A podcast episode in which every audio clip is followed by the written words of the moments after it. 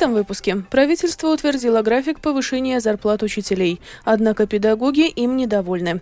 Также планируется увеличить зарплаты академическому персоналу вузов. Против этого выступают студенты. В Латвии планируют повысить пособие по уходу за ребенком. Журналисты смогут оспорить в суде отказ от предоставления им информации для служебных целей. Президенты Украины и России побывали в зоне военных действий. Об этом и не только, подробнее далее.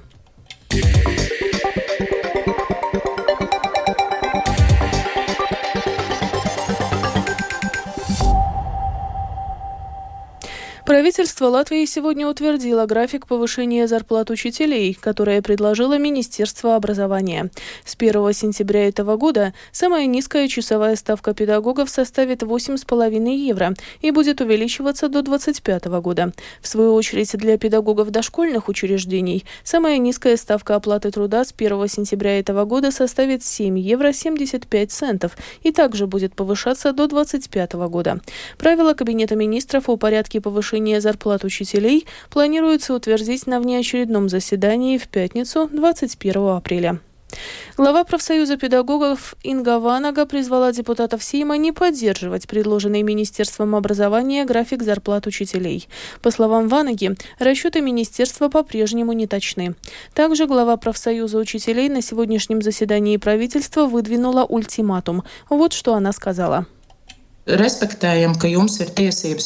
пенять. Мы уважаем, что у вас есть право в пятницу принять эти поправки, но мы сообщаем, что профессионально их рассмотреть невозможно. И сегодня отправлено письмо. Если до завтрашнего дня не будет выполнено соглашение по забастовке и не будут приняты соответственные поправки в правилах Кабинета министров, которые упоминали в том числе профсоюз работников образования и науки и другие партнеры из отрасли, забастовка в понедельник состоится. И это ваше отношение, что решение ищутся снова в последний момент. И это ваше отношение отношение как к сотрудникам отрасли, так и к школьникам, студентам и их родителям. Студентам, viņu vecākiem, Трехдневная забастовка учителей, которую планируется начать 24 апреля, может затронуть более 160 столичных учебных заведений.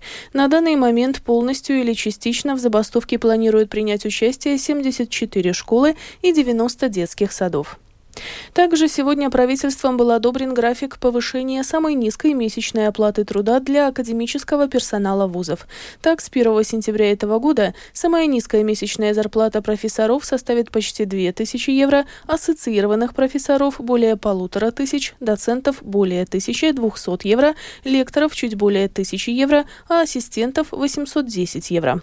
Этим шагом недовольно латвийское объединение студентов. Оно отмечает, что если академическому персоналу персоналу вузов зарплаты будут повышены в рамках имеющегося финансирования, высшим учебным заведениям будет необходимо найти дополнительные средства на это. В связи с этим может быть рассмотрена возможность о повышении платы за обучение или сокращение числа бюджетных мест. По мнению Латвийского объединения студентов, повышение зарплат академического персонала вузов возможно только в том случае, если для этого будет обеспечено дополнительное финансирование. Чтобы улучшить рождаемость, в Латвии планируют повысить пособие по уходу за ребенком. Этот вопрос сегодня обсуждался на заседании подкомиссии Сейма по вопросам демографии, семей и детей, рассказывает Скирман Табальчута. Сейчас в подкомиссии Сейма рассматривается стратегия по улучшению демографии «Семья Латвия 2030 и 2050», которую планируется продвигать для принятия в качестве политического документа. Увеличение пособия по уходу за ребенком – один из методов повышения рождаемости. Один из создателей стратегии Иманс Параднекс призвал политиков устранить социальное неравенство. Ведь решив завести ребенка, родители лишаются части своих доходов. Tas, kas, ko ir nepieciešams izdarīt šobrīd esošā šīs bāzes то, что сейчас необходимо сделать, это увеличить размер пособия по уходу за ребенком, чтобы мы хоть сколько-нибудь приблизились к подобающему уровню для замещения доходов от предыдущей брутто зарплаты. Мы предлагаем вместе с экспертами разработанную модель, которая соответствует экономической ситуации и не основывается на политическом решении. Пособие по уходу за ребенком не менялось с 2012 года и составляет 171 евро. Стратегия предлагает вначале его повысить до 300 евро, что в полуторагодовом разрезе потребует дополнительно 34 миллиона евро.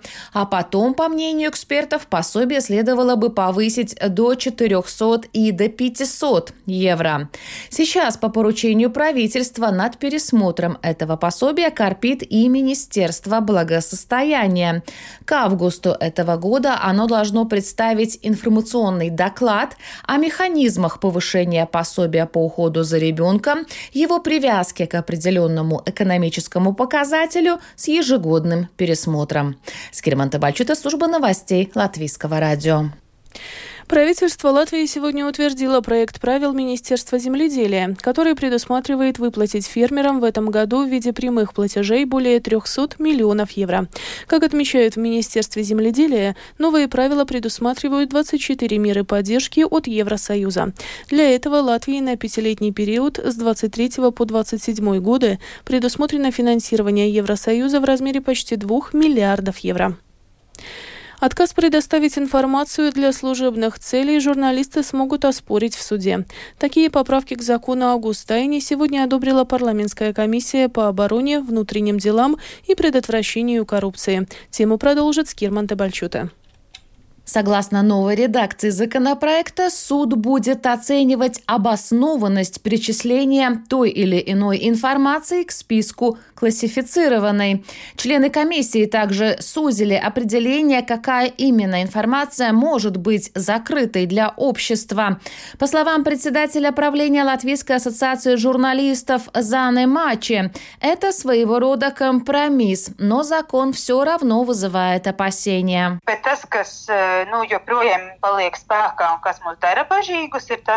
Все еще остается в силе и вызывает у нас опасения то, что руководитель каждого учреждения сам будет решать, какую информацию и как классифицировать. На заседании комиссии прозвучало предложение, что, исходя из конкретных параметров, на самом деле правительству следовало бы составить какой-то определенный список классифицируемой информации. Но это не было поддержано. И в этой связи нас тревожит вопрос, как учреждения будут на это реагировать и каким образом они будут решать, что и как они классифицируют. Планируется, что одобренные парламентской комиссией по обороне и внутренним делам поправки в законе о гостайне Сейм рассмотрит во втором окончательном чтении уже в этот четверг. Скирман Табальчута, служба новостей Латвийского радио. Рижское самоуправление планирует в ближайшие 5-7 лет вложить в ремонт мостов и улучшение городской инфраструктуры около 700 миллионов евро. Об этом сообщил вице-мэр столицы Вилнес Тирсис. По его словам, на реализацию четвертой очереди строительства Южного моста планируется выделить около 100 миллионов. Между тем, в преобразование территории вокруг центрального вокзала необходимо вложить около 150 миллионов. Комиссия Сейма по госуправлению и делам самоуправлений поддержала поправки к закону о квартирной собственности. Они сокращают кворум, необходимый для принятия решений относительно многоквартирного дома. Подробности у Скирманта Бальчута. Делается это для того, чтобы облегчить процедуру принятия решения, что должно способствовать повышению энергоэффективности домов, потому что зачастую на собрание не приходит требуемое число собственников квартир. 50% плюс один, что тормозит реализацию важных проектов относительно улучшения состояния домов. Принятое в парламентской комиссии решение комментирует референт по этому закону закону Олег Буров. Если собирается собрание, и в собрании 50% нет явки 50 плюс 1, то через какое-то время можно повторно собрать собрание жильцов. Надо, чтобы присутствовала одна треть. Если больше половины от одной трети примет решение, то решение принято. Сегодня это только перед первым чтением. Сегодня было принято решение поддержать эти изменения. В то же самое время идет речь о том, что надо четко говорить, в каких случаях это можно будет применять. По словам депутата, уменьшение кворума – это не панацея. Также очень важно, чтобы государство обеспечило доступность финансирования проектов по утеплению многоквартирных домов. Скирманта Бальчута, служба новостей Латвийского радио. Министерство сообщения планирует в этом году разработать поправки к закону, чтобы упростить и ускорить отчуждение недвижимости для реализации проекта железнодорожной магистрали Райл Балтика. В том числе для того, чтобы стимулировать владельцев добровольно передавать недвижимость для отчуждения, может быть рассмотрена возможность предоставления дополнительной компенсации, например, 20% от стоимости недвижимости. В новостном обзоре в 13 часов в сюжете о реализации проекта Rail Балтика была допущена неточность. Ранее сообщалось, что получено уже более 20 заявок от строителей на реализацию этапов основной трассы Rail Балтика. По уточненным данным, сейчас принимаются и рассматриваются заявки на выполнение госзакупки для строительства основной трассы, но их число не разглашается. В свою очередь, местные строители дорог и мостов на заседании парламентской народно-хозяйственной комиссии пожаловались, что их не допускают до проекта, рассказывает Скирман Табальчута. Сейчас ведется активное строительство этапов Райл Балтика на Рижском центральном вокзале и в аэропорту, а в третьем квартале этого года планируется начать строительство основной трассы железной дороги в Латвии протяженностью более 200 километров. Госзакупка сейчас находится на заключительной стадии, принимаются и рассматриваются заявки. При этом местные латвийские предприятия указывают на то, что они лишены возможности возможности претендовать на этот заказ, так как одним из основных требований является опыт строительства высокоскоростных железных дорог. Председатель правления общества Латвия с целью Буветайс Андрис Берзинч такой порядок считает несправедливым. Строительная отрасль полностью отключена от закупок. В лучшем случае наша строительная отрасль может надеяться на то, что предприятиям удастся стать как какими-то подрядчиками. И эта ситуация принципиально отличается от тех моделей, которые в рамках реализации Rail Балтика избрали другие страны Балтии, Литва и Эстония. Там строительные работы разделяют на части в зависимости от специфики. А когда мы обратились в Rail Балтика с просьбой, что мы тоже хотим так, то получили довольно формальный ответ, что у нас нет опыта строительства высокоскоростной железной дороги, поэтому мы приглашаем большого международного строителя. На данный момент Латвия уже израсходовала 42% средств, выделенных на строительство Райл Балтика. Еще осталось 376 миллионов евро. Скирман Тебальчута, служба новостей Латвийского радио.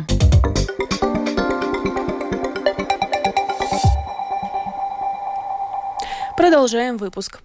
Президент Украины Владимир Зеленский сегодня вновь посетил передовые позиции вооруженных сил страны. Он побывал в Авдеевке Донецкой области, сообщает пресс-служба Офиса украинского президента. Зеленский заслушал доклад командующего оперативно-тактической группировкой «Донецк», пообщался с военными, поблагодарил их за службу и вручил государственные награды. В зоне военных действий побывал и президент России Владимир Путин. Он посетил два частично оккупированных региона Украины – Херсонскую и Луганскую области. Об этом, как передает BBC, сообщили в Кремле. Как заявил пресс-секретарь российского лидера Дмитрий Песков, поездка Путина на оккупированные территории состоялась в понедельник. Министерство юстиции США раскрыло масштабную сеть сотрудников тайной полиции Китая. Работники этой структуры преследовали диссидентов в Америке. Продолжит Рустам Шукуров. Сотрудники ФБР уже произвели арест двух мужчин, открывших секретное отделение полиции Китайской Народной Республики в Нью-Йорке. Минюст США заявил, что двое арестованных создали первый зарубежный полицейский участок в Соединенных Штатах от имени Министерства общественной безопасности Китая. По данным Минюста, с 2015 года один из арестованных мужчин работал в тайной полиции КНР, где выполнял различные поручения властей, в том числе осуществлял репрессии по отношению к проживающим в США китайцам, недовольным политикой Пекина. В 2015 году он участвовал в акциях протеста в Вашингтоне во время визита председателя КНР Си Цзиньпина. В 2018 году его привлекали к поимке и возврату в Китай диссидента, а в 2022 году он вместе с сообщником пытался найти китайского активиста из Калифорнии, выступающего за демократические реформы в КНР. Тем временем прокурор Восточного округа Нью-Йорка Бреон Пис заявил, что США удалось предотвратить попытки правительства КНР проецировать свое авторитарное мировоззрение на жителей Нью-Йорка и страны.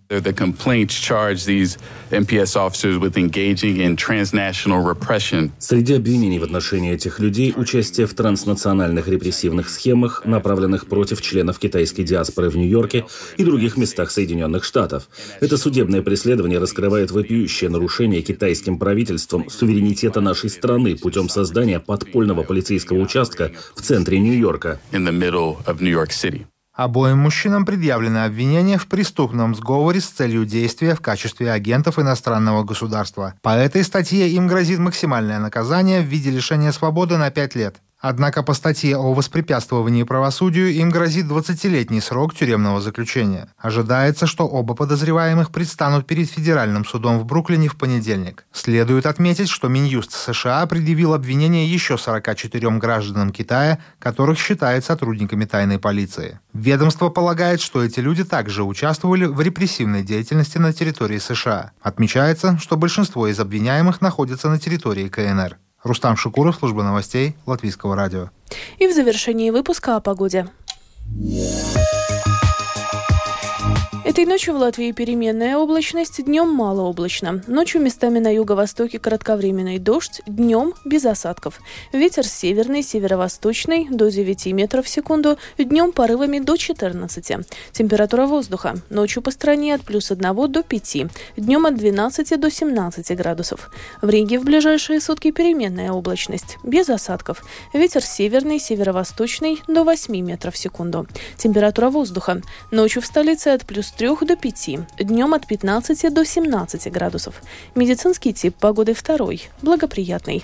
Это был обзор новостей дня 18 апреля. Продюсер выпуска Дмитрий Шандро провела Алиса Прохорова в Латвии 19 часов и 17 минут.